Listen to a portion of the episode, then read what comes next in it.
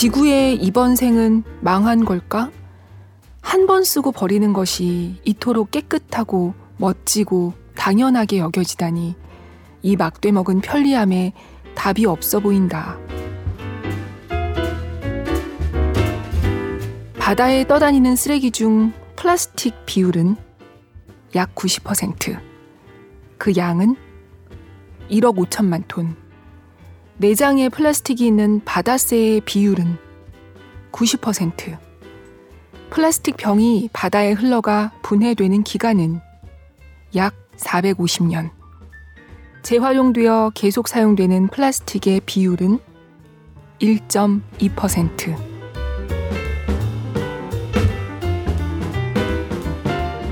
안녕하세요. 2020년 7월 19일 북적북적입니다. 저는 조지연입니다.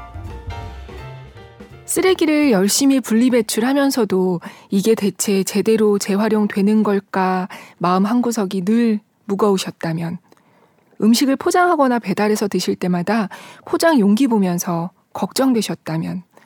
새벽 배송으로 뭔가를 주문하려다가 그 엄청난 포장재 때문에 포기한 적이 있으셨다면. 여러분은 오늘 제가 소개해드릴 책과 이미 잘 맞는 분이십니다. 오늘 북적에서 함께 읽을 책은 우린 일회용이 아니니까 라는 책이에요. 낭독을 허락해 주신 고금숙 작가님과 슬로비 출판사에 감사드리면서 도입부에 들으신 책 제일 앞부분을 다시 읽어볼게요.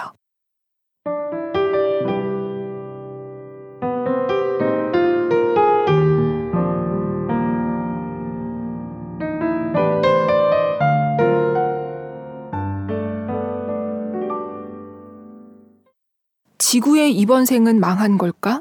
한 번 쓰고 버리는 것이 이토록 깨끗하고 멋지고 당연하게 여겨지다니 이 막돼 먹은 편리함에 답이 없어 보인다.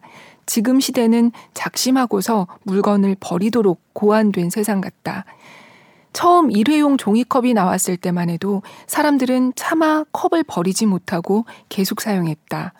칠칠치 못하게 길바닥에서 음료를 마시고는 멀쩡한 컵을 쓰레기통에 버리다니 지금은 상상이 안 가지만 당시 시민들은 쉽게 버리는 문화를 받아들이지 못했다. 난감해진 제조업체는 제발 한 번 쓰고 좀 버리세요라는 일회용 개념을 우리 머리에 장착하기 위해 고군분투했다.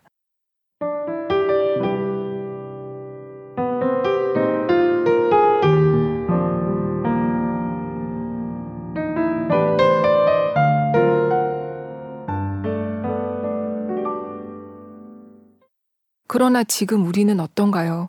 플라스틱을, 특히 일회용을 쓰지 않는 것이 쓰는 것보다 훨씬 어렵죠. 각별한 의지가 있어야만 좀 덜 쓸 수 있습니다. 그리고 안 쓰는 게 좋은 일인데 심지어 안 쓰려면 눈치도 보입니다. 이렇게 말이죠.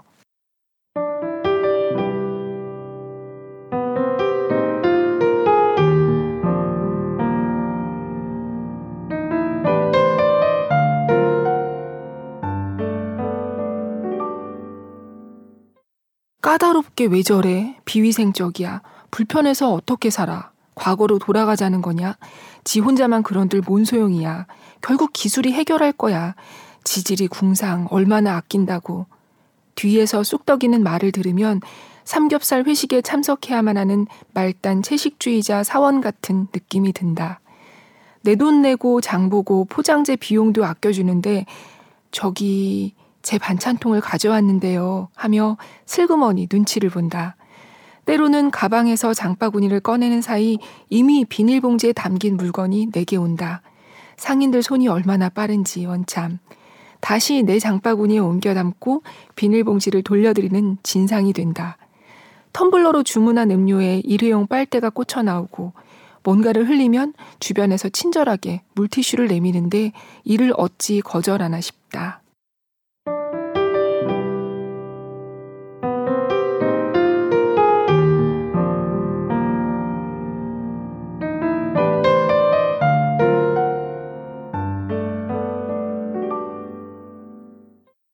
그런데 도대체 이렇게 눈치 보면서까지 플라스틱을 줄이려고 하는 이 사람, 저자 고금숙님은 대체 누군지 궁금하시죠?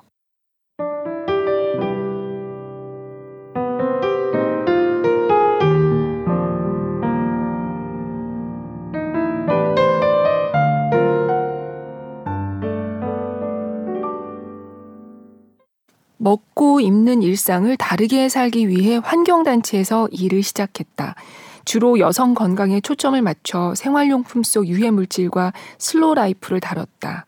건강을 해치는 야간 노동을 줄이기 위해 24시간 여는 대형마트에 파자마와 수면 안대 차림으로 쳐들어가 드러눕는 플래시몹도 진행했다. 그 결과 대형마트는 밤에 문을 닫고 격주에 한 번씩 쉰다. 영수증 속 비스페놀 A, 일회용 컵 코팅의 과불화 화합물, 립스틱에 든 중금속, 방향제 속 푸탈레이트에 반대하는 캠페인도 진행했다. 내가 사는 일상을 나아가 지구를 건강하게 만들기 위한 노력이었다. 화장품 속 미세 플라스틱에 대한 관심으로 자원활동가를 모아 9천여 개의 성분을 일일이 확인해 서명 운동을 펼친 적도 있다. 덕분에 국내 최초로 세정용 제품 속 미세 플라스틱 사용 금지라는 화장품법 개정을 읽었다. 이제 한국은 화장품에 미세 플라스틱을 금지한 전 세계 15개국 중 하나다. 그 다음 활동은 일회용 생리대 유해물질을 알리고 건강한 생리대를 요구하는 캠페인이었다. 마침 건강 문제를 겪은 여성들이 목소리를 내기 시작하면서 논쟁에 불이 붙었다. 그런데 이리저리 시달려서인지 단체에 들어온 지 10년 만에 처음으로 일이 버겁게 느껴졌다. 아직도 내가 일했던 단체는 생리대 소송을 이어가고 있다. 일상이, 관계가 덜그럭거렸다. 자전거 타고 출근하는 할머니 활동가로 늙고 싶었는데 덜컥 꿈을 접었다. 일을 그만두자 일상과 더 가까워졌다. 집 근처 시장과 생협에서 먹거리를 구하며 동네를 산책하거나 빨래하고 청소하고 뒹구는 시간이 많아졌다. 자연스레 살림에 더 가까워졌다. 특히 일상을 이루는 수많은 사물 중 플라스틱이 눈에 밟혔다. 거북이에게 고통을 주고 흙과 강과 바다를 오염시키는 인간이 남긴 찌꺼기에 대해서 우리의 일상은 플라스틱으로 그득그득 차 있다. 중독 수준이다. 이딴 플라스틱이 천연 소재를 대체하면 되돌리기 어렵다. 플라스틱은 어마어마하게 판타스틱해서 천하무적의 소재이기 때문이다. 플라스틱이 납시면 금속이나 목재, 면화 등 천연 소재는 뒷방으로 물러나기 십상이다. 세계에서 가장 강력한 케냐의 비닐봉지 금지법, 사용 시 벌금 4천만 원, 을 이끌어낸 활동가 제임스는 말했다. 정말이지 플라스틱처럼 판타스틱한 재료가 어디 있어요. 다만 모든 곳에 존재하니 문제죠.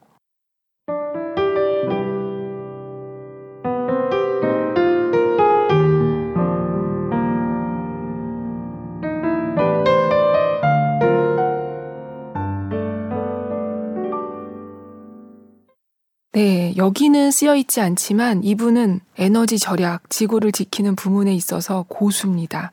본인의 집 역시 에코하우스로 변신시켰어요. 제가 이분의 이전 책인 망원동 에코하우스라는 책을 읽고 큰 감화를 받아서 재작년에 인터뷰를 하러 갔었는데요. 이분은 한 달 전기료가 천 원이 안 됩니다. 전기 제일 많이 쓰는 한여름에도 만 원이 안 되고요. 세면대는 변기 물통이랑 연결했어요. 세면대에서 쓰고 버린 물을 변기에서 한 번 더 쓰는 거죠. 그리고 음식물 쓰레기는 퇴비로 만들고 웬만한 거리는 자전거로 이동하고 무전력 스피커, 무전력 정수기, 분해되는 칫솔, 치실, 직접 만드는 화장품까지 생활 전반이 에코에코한 그런 분이에요. 환경단체에서 일을 하기도 했으니까요. 그러나 방금 들으셨듯이 환경단체를 그만둔 뒤에도 에코라이프는 멈추지 않았습니다.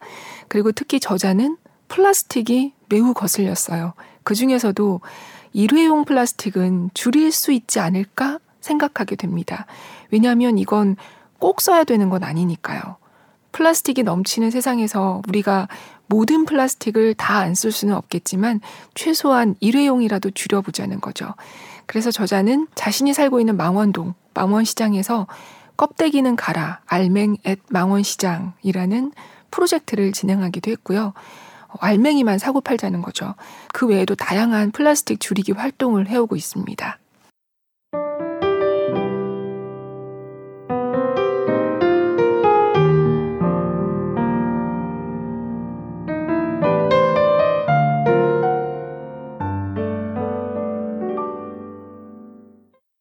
사실 쓰레기 대란이 터지기 전만 해도 한 뭉치씩 분리 배출하는 나 자신이 뿌듯했다. 긴 부스러기마저 깨끗이 씻은 봉투를 내놓는 분리 배출기의 모범인 나란 여자. 하지만 쓰레기 대란을 통해 수많은 재활용품이 결국 소각장과 매립지에 처박히거나 중국으로 수출됐다는 사실을 알게 됐다. 첫 해외여행에서 비닐봉지가 영어로 뭔지 처음 알았다. 슈퍼 직원이 플라스틱 백이 필요한지 묻기에 목욕 바구니라도 주는 줄 알았는데 얇은 비닐봉지라서 실망하고 말았다. 한국과 일본에서는 보통 플라스틱을 장난감이나 반찬통처럼 딱딱한 제품에 한정한다. 반면 두 나라를 제외한 다른 곳에선 플라스틱이 비닐봉지, 지우개, 페인트, 합성섬유 등 석유에서 뽑은 모든 합성 수지를 포함하는 용어다.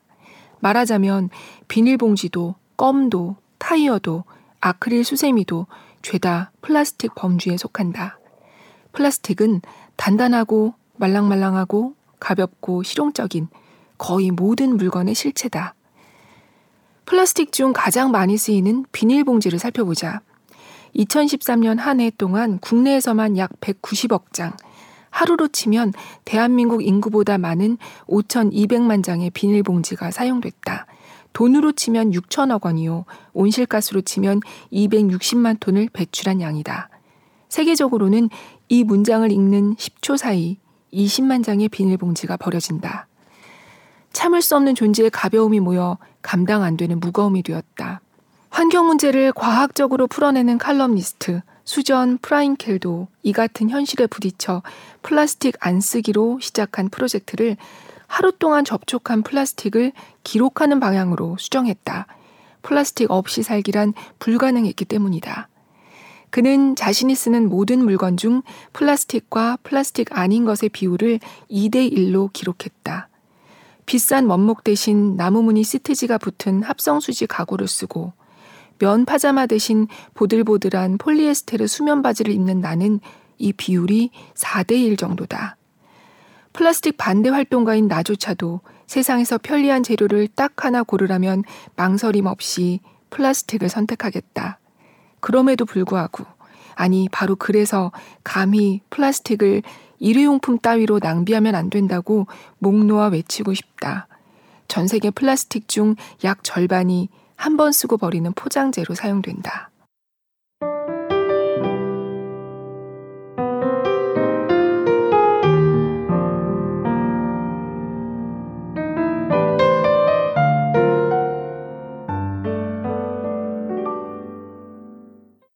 네. 그런데 일회용 플라스틱, 넓게는 플라스틱 문제가 개인들이 한 명 한 명 개미처럼 노력한다고 해결될 문제냐면 아니죠.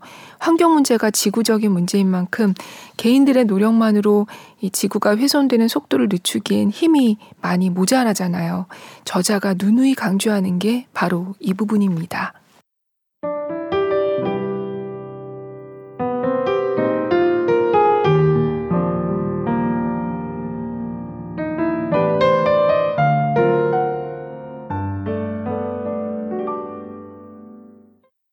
실천하는 개인이 프로 불편러라고 손가락질 받으며 매번 지도록 정해진 게임의 법칙을 바꿔야 한다. 물건이 생산되고 사용된 후 쓰레기로 버려지기까지의 일생을 추적한 물건 이야기의 저자 애니 레너드는 이런 말을 남겼다. 내가 제기하는 근본적인 문제는 개인의 행동이나 잘못된 라이프 스타일이 아니라 망가진 시스템에서 비롯된 것이다. 취하고 만들고 버리는 치명적인 시스템이 야기한 문제인 것이다. 100번 맞다. 그런데 개인이 어떻게 시스템을 바꾸지? 답은 의외로 쉬운 데 있다. 노동조합이나 환우회가 괜히 있는 게 아니더라. 세상의 비주류와 약자는 혼자가 아닌 우리로 존재할 때 부당한 기준을 바꿀 수 있다. 그 우리는 개인의 행동과 실천에서부터 시작한다. 개인의 진정성이 근본을 떠받치지 않는 한 사회적 변화는 일어나지 않는다. 개인의 실천과 집단적 변화는 남북 경계선처럼 물리적으로 분리되지 않는다. 서로 넘나들며 서로의 존재를 가능하게 해주는 되먹임의 관계다. 둘 중 뭐가 우선인지가 무엇이 중허단 말인가. 개개인의 행동이 서로 연결되어 우리가 되는 것. 또 사회적 변화와 총체적 시스템으로 연결되도록 물꼬를 트는 일이 중요하다. 쓰레기를 줄이려고 나선 자발적인 시민들은 플라스틱 챌린지를 SNS에 올리고 자신이 버린 쓰레기를 일렬로 세워 기록한다.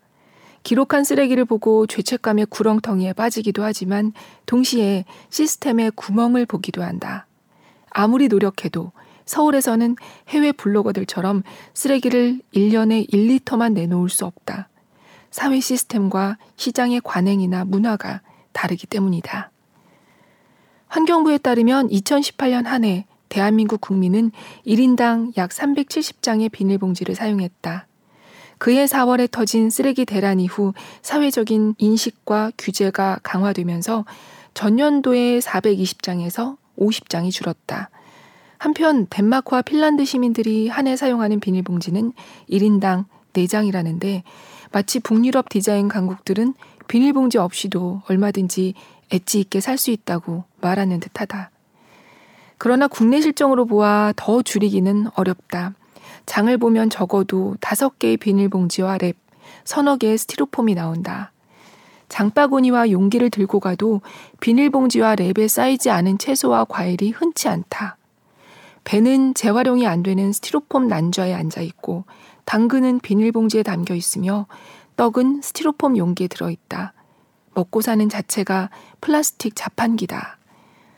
이와 달리 독일과 인도에 가보니 무화과를 무화과 잎에 싸고 딸기는 계란판 같은 폐지에 담는 등 플라스틱에 포장된 먹거리가 흔치 않았다. 한국을 방문한 스위스 친구는 한 개씩 비닐에 담겨 있는 바나나를 보고 물었다. 바나나는 껍질이라는 옷을 입고 있는데 왜 또 비닐을 씌워? 너네는 바나나 껍질도 먹어?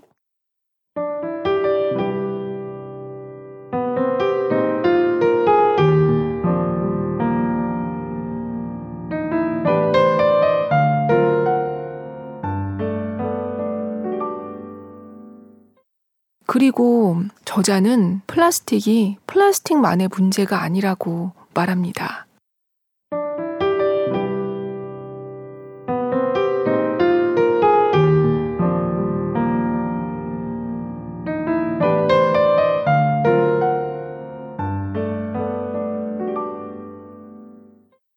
빨리빨리 문화는 최대한 많은 쓰레기를 만들고 최대한 빠른 소비를 장려하고 최소한의 관계를 맺게 한다.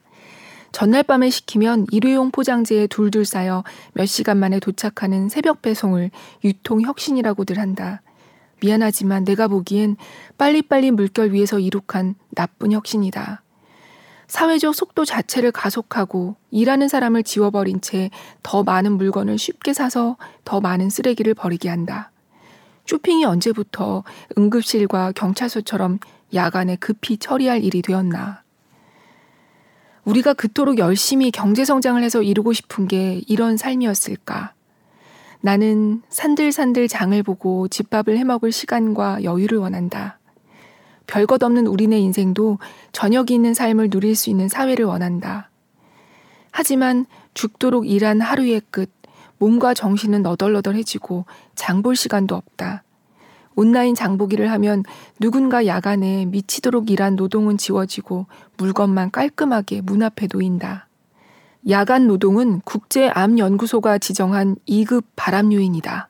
새벽 배송은 편리하고 빠르고 효율적이며 노동 시간이 긴 한국 사회에 딱 맞는 스타일이라 승승장구한다.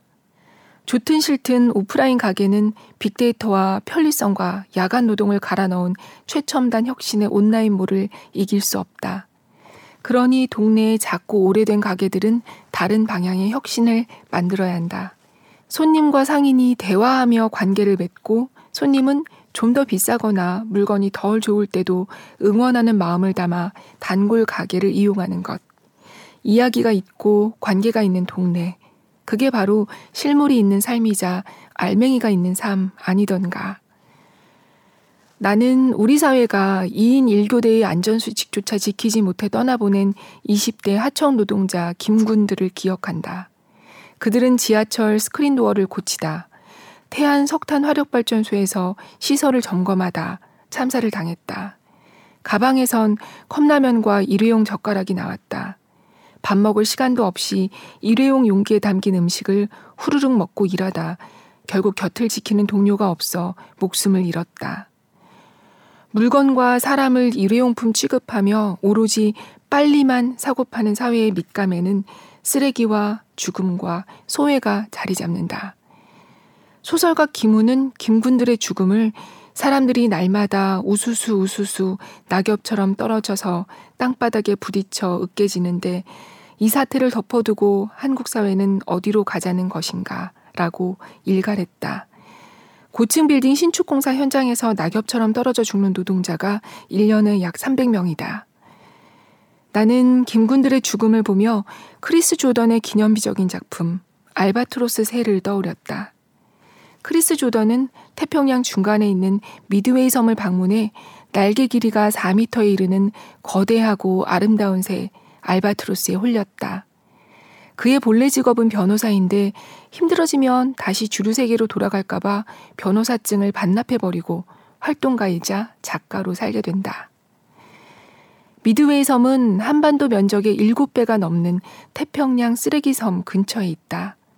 죽은 새의 배에서 라이터며 음료수 뚜껑이 우수수 나온다. 배에 플라스틱이 가득 찬 새는 사지를 부르르 떨거나 몸이 무거워 바다로 날지 못한다. 바다에 가야 먹이를 구할 수 있으므로 날지 못하면 굶어 죽는다. 부모 새는 먼 바다에서 구한 먹이를 몸에 담고 돌아와 개워서 새끼에게 주지만 그 안에는 플라스틱이 섞여 있다. 새끼 새의 몸에 들어간 플라스틱 조각은 내장을 파괴한다. 플라스틱 없는 삶에 따르면 바다새 중 90% 이상의 소화기관에서 플라스틱이 발견된다고 한다. 크리스 조던은 4년 동안 8차례 미드웨이 섬을 오가며 그 현실을 영상과 사진으로 기록했다. 영상의 제목이 플라스틱도 알바트로스도 아닌 이 시대의 러브스토리인 까닭은 그럼에도 미드웨이 섬과 알바트로스가 눈부시게 아름답기 때문이다. 그의 작품에 담긴 것은 죽음과 고발이 아니라 찬란한 바다와 반짝거리는 햇살과 우아한 알바트로스의 비행과 바람에 흩날리는 들꽃들이다. 그러니 사랑할 수밖에. 일회용 플라스틱 반대는 서로의 삶에 말을 걸고 시간을 들이고 관계를 만들어가는 운동이다. 그저 쓰레기를 줄이는 데서 그치지 않고 삶의 속도를 늦춰 보통의 일상과 다른 사람의 안녕과 지구의 건강을 챙기는 여정이기도 하다. 근본적으로는 빨리빨리와 효율성에 잠식된 우리 사회의 시간을 늦추고 다른 삶의 방식이 가능한 사회를 요구하며 따르고 싶은 라이프 스타일을 보여준다. 이제 우리는 다른 삶의 방식과 속도를 원한다. 그리고 그 길은 세상의 어떤 물건도 어느 누구도 쓰레기로 취급하지 않는 삶에 있다.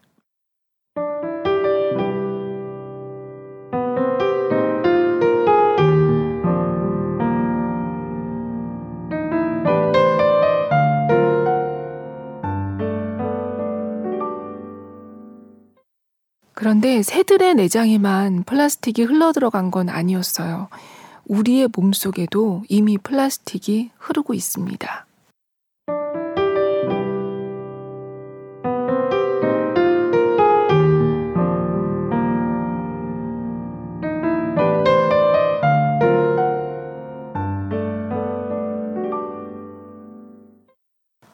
환경 호르몬은 환경에 있는 물질이 몸 안에 들어와 천연 호르몬처럼 작용한다고 해서 붙은 이름이다. 정식 명칭은 내분비계 장애 물질이다. 내분비계 기능을 교란해 본인 혹은 자손의 건강에 손상을 입힌다는 뜻이다. 환경 호르몬 대부분이 화석 연료에서 뽑아낸 합성 화학 제품에서 나온다. 인체에서 자연스럽게 분비되는 호르몬과 플라스틱이라니 도무지 악귀가 들어맞지 않는다. 하지만 플라스틱이 어디서 왔는지 생각하면 고개가 끄덕여진다. 플라스틱을 뽑아낸 화석연료는 본디 천연 재료다. 화석연료는 수많은 동식물의 사체가 열과 압력을 받아 물리화학적으로 변형된 산물이다. 추동물은 누구나 공동 조상이 물려준 내분비계를 가지고 있다. 수없이 진화하고 종이 나뉘면서 많은 변화가 있었지만 아메바 시절의 원액을 나름 공유하는 셈이다. 아무리 사가도 원액의 기억이 남는지 화석연료에서 합성한 물질은 척추동물이 공동으로 지닌 내분비계 호르몬을 흉내낸다. 인체에서 호르몬이 나오면 한 쌍이 되는 세포와 들어맞으면서 우리 몸이 반응한다. 호르몬이라는 열쇠가 몸의 반응을 열어젖히는 이 현상을 열쇠 반응이라고 한다. 인간을 비롯한 거의 모든 척추동물은 열쇠 반응을 공유한다. 화석연료의 거름이 된 동물들도 마찬가지다. 도둑이 맞는 키로 남의 집 문을 여는 것처럼 몸은 진짜 호르몬이 아닌 플라스틱에서 빠져나온 호르몬에 속아 넘어간다. 사춘기가 되면 성호르몬 작용으로 털이 나고 목소리가 변하는 등 2차 성징을 한다. 그러나 환경 호르몬이 마치 진짜 호르몬처럼 세포 수용체에 들어맞으면 일찍 2차 성징이 나타나는 성조숙증이 생긴다. 어디 그뿐인가. 플라스틱이 우리 생활을 점령하면서 정자수 감소와 활동성 저하, 불임, 생식주기 교란, 자궁 내막증 등 환경 호르몬으로 인한 증상이 전염병처럼 퍼지고 있다. 환장하게도 플라스틱은 모든 곳에 있다. 플라스틱 없인 지금처럼 대규모로 싸고 빠르게 물건을 만들어낼 수 없다. 그 덕에 생활은 편리하고 윤택해졌지만 이는 곧 어디서나 플라스틱에서 나온 환경 호르몬이 퍼져 있다는 뜻이기도 하다. 물과 먹거리를 섭취할 때나 화장품과 생활용품을 쓸 때, 심지어 공기나 먼지를 들이마실 때도 환경 호르몬에 노출된다. 몸에 흘러들어온 플라스틱 성분 탓에 인류도 조금은 플라스틱이 되어버렸다. 2011년 발표 자료에 따르면 신생아 제대혈에서 자연적으로 존재하지 않는 300여 개의 합성 화학 물질이 검출되었다. 망원시장에서 비닐봉지 줄이기 캠페인을 할 때 지나가던 손님이 비닐봉지보다 중요한 플라스틱 문제가 얼마나 많은데 작은 동네 시장에서 이러냐고 물었다. 그렇지. 세상에는 비닐봉지보다 중한 쓰레기 문제가 세고 셌지. 하지만 비닐봉지 한 장만으로 웬만한 광역시 인구보다 많은 약 175만 개의 미세 플라스틱이 생긴다. 미세 플라스틱의 눈으로 보면 암만 작은 플라스틱도 결코 사소하지 않다. 나는 전 세계 수돗물 샘플 중 70에서 98%에서 미세 플라스틱이 검출됐다는 뉴스를 듣고 이제 망했다고 생각했다. 생리대나 장난감 같은 제품에서 유해 물질이 검출되면 원인을 파악해 다른 제품으로 바꾸면 된다. 하지만 물에서 미세 플라스틱이 나오면 세상 모든 먹거리가 오염되고 만다. 물은 인간의 70%를 구성하고 우리 먹거리를 키우는 생명의 근원이니까. 현재 어패리와 어류 등 해산물은 물론 맥주, 꿀, 설탕, 생수 같은 온갖 음식에서 미세 플라스틱이 검출된다. 2018년 김승규 인천대 해양학과 교수팀과 그린피스는 21개국에서 생산된 39개 소금을 분석한 결과를 발표했다. 바다 소금 1kg에 미세 플라스틱이 최대 13,000여 개가 들어 있었다. 소금의 평균 일일 섭취량 10g을 매일 먹으면 매년 2,000개의 미세 플라스틱을 먹는 셈이다. 하지만 미세 플라스틱은 최근에야 연구되기 시작한 분야라 구체적으로 얼마나 위험한지 딱 부러지게 말할 수 없다. 다만 학자들은 미세 플라스틱에서도 가장 작은 크기의 나노 플라스틱을 우려한다. 나노 플라스틱을 먹은 물고기의 경우 미세 플라스틱이 세포까지 침입해 미토콘드리아를 손상시켰다. 사실 인류가 오랫동안 잘 사용해온 은도 나노 단위로 쪼개지면 위험하다. 몇 년 전 출시된 항균 은나노 세탁기는 위해성 때문에 유럽 수출이 금지됐고 이후 슬그머니 시장에서 사라졌다.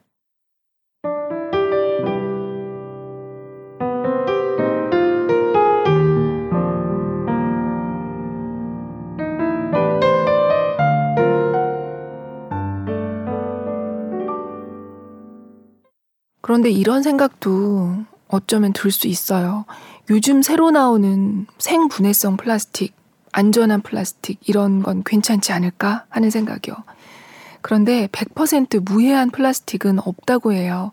일단 플라스틱은 결국 미세 플라스틱이 돼서 먹이 사슬을 따라 우리 몸으로 들어오고 또 생산부터 폐기까지 전 과정에서 유해 물질이 나온다고 합니다.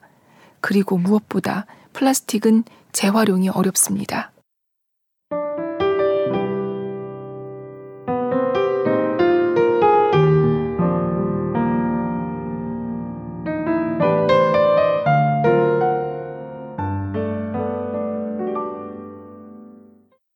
쓰레기가 늘어도 전에 쌓여있던 것들이 사라지면 답이 있다.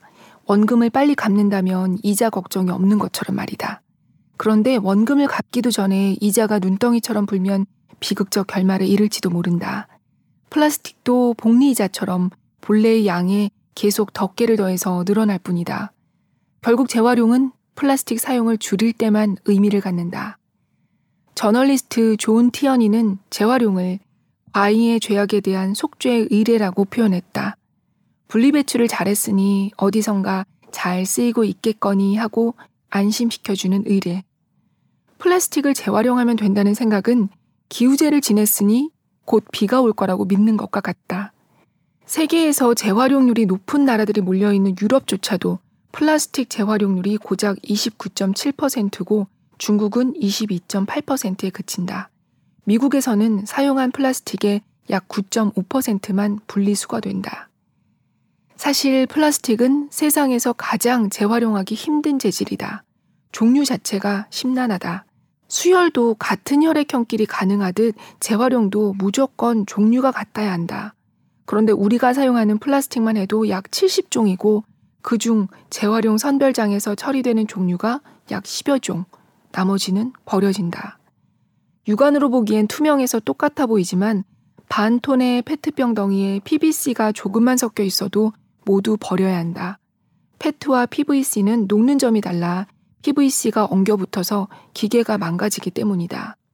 더군다나 같은 페트 재질을 모아놓는다고 재활용이 되는 것도 아니다. 불어서 모양을 잡는 페트병과 압출 성형한 페트 재질의 트레이는 녹는 점이 달라 섞이면 아무 쓸모없는 덩어리가 된다. 음료수 병도 페트 재질이고 딸기 포장재도 페트 재질이지만 이들을 섞지 않고 따로 처리하는 이유다. 화장품 용기로 사용되는 글리콜 변성 페트도 페트에 속하지만 재활용이 안 된다. 플라스틱이 존재의 사활을 걸고 재활용에 대항해 파업하는 형국이랄까. 그에 비하면 유리나 알루미늄이나 캔은 얼마나 심플한가. 유리는 크게 분규산 유리와 소다석회 유리로 나뉘는데 내열 유리를 빼면 일상생활에서는 대부분 소다 석회 유리가 사용된다. 그래서 무색, 갈색, 녹색으로 색깔만 맞춰 분리수거하면 재활용이 된다.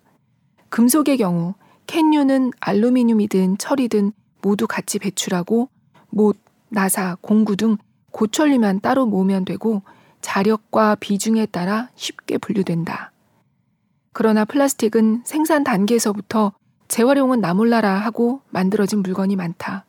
마음 같아선 생산하는 주축을 죄다 잡아서 미세 플라스틱 한 솥단지씩 퍼먹이고 싶다.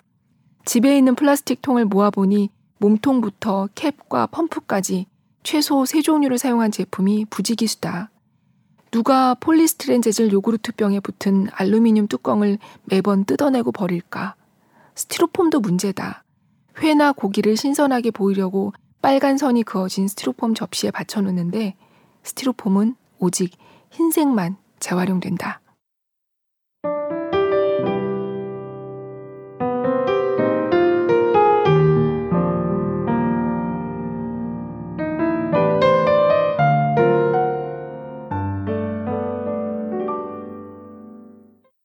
네, 우리가 분리수거를 아무리 열심히 해도 모두 재활용이 되지는 않는 데는 다 이런 이유가 있는 거군요. 저자는 우리 국민이 한국인이 분리수거를 못하는 게 아니라고 설명해요. 분리수거율은 59%로 세계 2위래요. 1위는 독일. 우리보다 잘하는 사람은 독일인밖에 없습니다. 그런데 문제는 이렇게 분리수거를 해도 실제로 재활용이 되지 않는 게 문제라고 해요. 어, 이 책의 3분의 1 정도는 지금 들으셨듯이 이렇게 우리의 의식을 깨우는 내용이라면 3분의 2는 그럼 나는 뭘 할 수 있고 어떻게 해야 되고 기업과 정부에 어떤 변화를 요구해야 하는지 구체적인 방법과 방향이 제시되어 있습니다.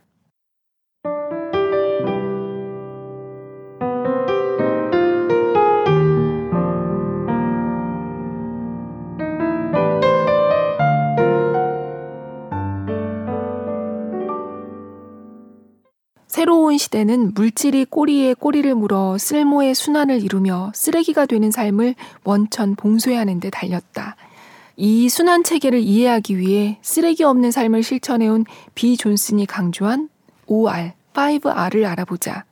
OR은 거절하기, refuse, 줄이기, reduce, 재사용, reuse, 재활용, recycle, 썩히기, rot로 구성된다. 안 쓰는 물건을 거절하는 것만으로도 물건 다이어트에 성공할 수 있다. 불필요한 사은품, 읽지도 않고 버리는 우편물, 취향이 아닌 선물 등을 거절하면 쓰레기가 줄고 삶은 소박해진다. 미안하지만 안 쓸 것 같아서요. 우편물 대신 이메일 뉴스레터로 볼게요. 고맙습니다만 이미 집에 있어요. 라고 정중하게 거절하거나 거절하기 곤란하다면 다정한 마음만 접수하고 물건은 필요한 사람이나 중고 가게에 기증한다. 주는 물건 거절하는 태도를 무리하게 여기는 한국적 정서는 잠시 뒤로 하고 미니멀리즘의 고수로 거듭나 보자.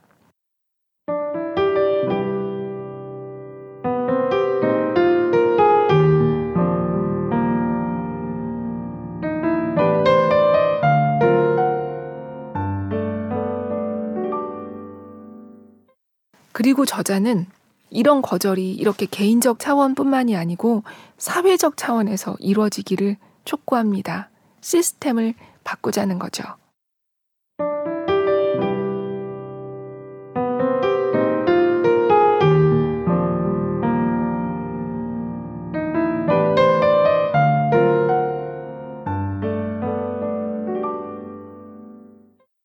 개개인의 삶을 바꾼 덕후들이 있어야 사회가 조금이나마 움직이는 건 사실이다. 하지만 텀블러에 손수건에 반찬통에 수저 이 모두를 보따리 장수처럼 싸들고 다니긴 무겁다. 개인이 떠안아야 하는 세계의 무게가 버겁다. 이 버거움을 덜어내 덕후가 아닌 사람까지 끌어들이는 것. 시스템이란 바로 이런 것들이다. 덕후가 아닌 사람들도 기꺼이 동참할 수 있게 세상의 기본값을 변경하는 설계들. 동네 곳곳에 자리한 중고 및 수리가게. 포장재 없이 알맹이만 파는 zero waste shop. 장바구니와 식기를 대여해주는 시장과 축제. 애초에 재활용하기 쉽게 만들어진 물건들. 강력한 플라스틱 규제와 대안 지원 등 인프라가 깔려야 한다. 그래야만 개인적 실천은 사회적 흐름을 바꾸는 거대한 전환이 된다.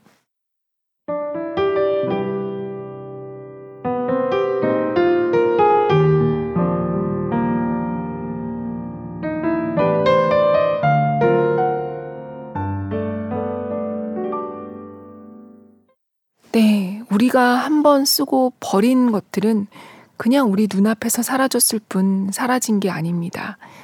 요즘 코로나 이후로 우리가 평범했던 예전의 일상을 잃어버렸잖아요. 학교에 일주일에 딱 한 번 가는 저희 아이가 때때로 저한테 물어요. 엄마, 코로나는 없어질까? 내가 어른이 되면 괜찮아질까요? 이 질문에 어, 엄마도 확신할 수는 없지만 아마도 그렇겠지, 그러길 바라야지 하고 대답하고는 있지만 속으로는 그런데 너가 서른 살, 마흔 살 되면 그때도 지구가 과연 견뎌줄까? 바이러스보다 더 큰 문제가 눈앞에 닥치는 건 아닐까? 늘 마음이 무겁습니다. 오늘 이 책이 이렇게 무거운 마음을 행동으로 옮기는 계기가 됐으면 해요. 저자의 이전 책인 망원동 에코하우스의 에필로그 제목이 나 혼자 에코에코에서 무슨 재민겨 이거든요. 혼자 하면 힘들고 재미없잖아요. 같이 하면 좋겠습니다. 오늘 함께 읽은 책은 우린 일회용이 아니니까 였어요. 이 책은 재생지에 인쇄를 했고 표지는 코팅을 하지 않았습니다. 그래서 반짝반짝하진 않지만 이 손에 잡는 감촉이 매우 좋아요. 그리고 인쇄 수익 일부가 김용균 재단에 기부됩니다.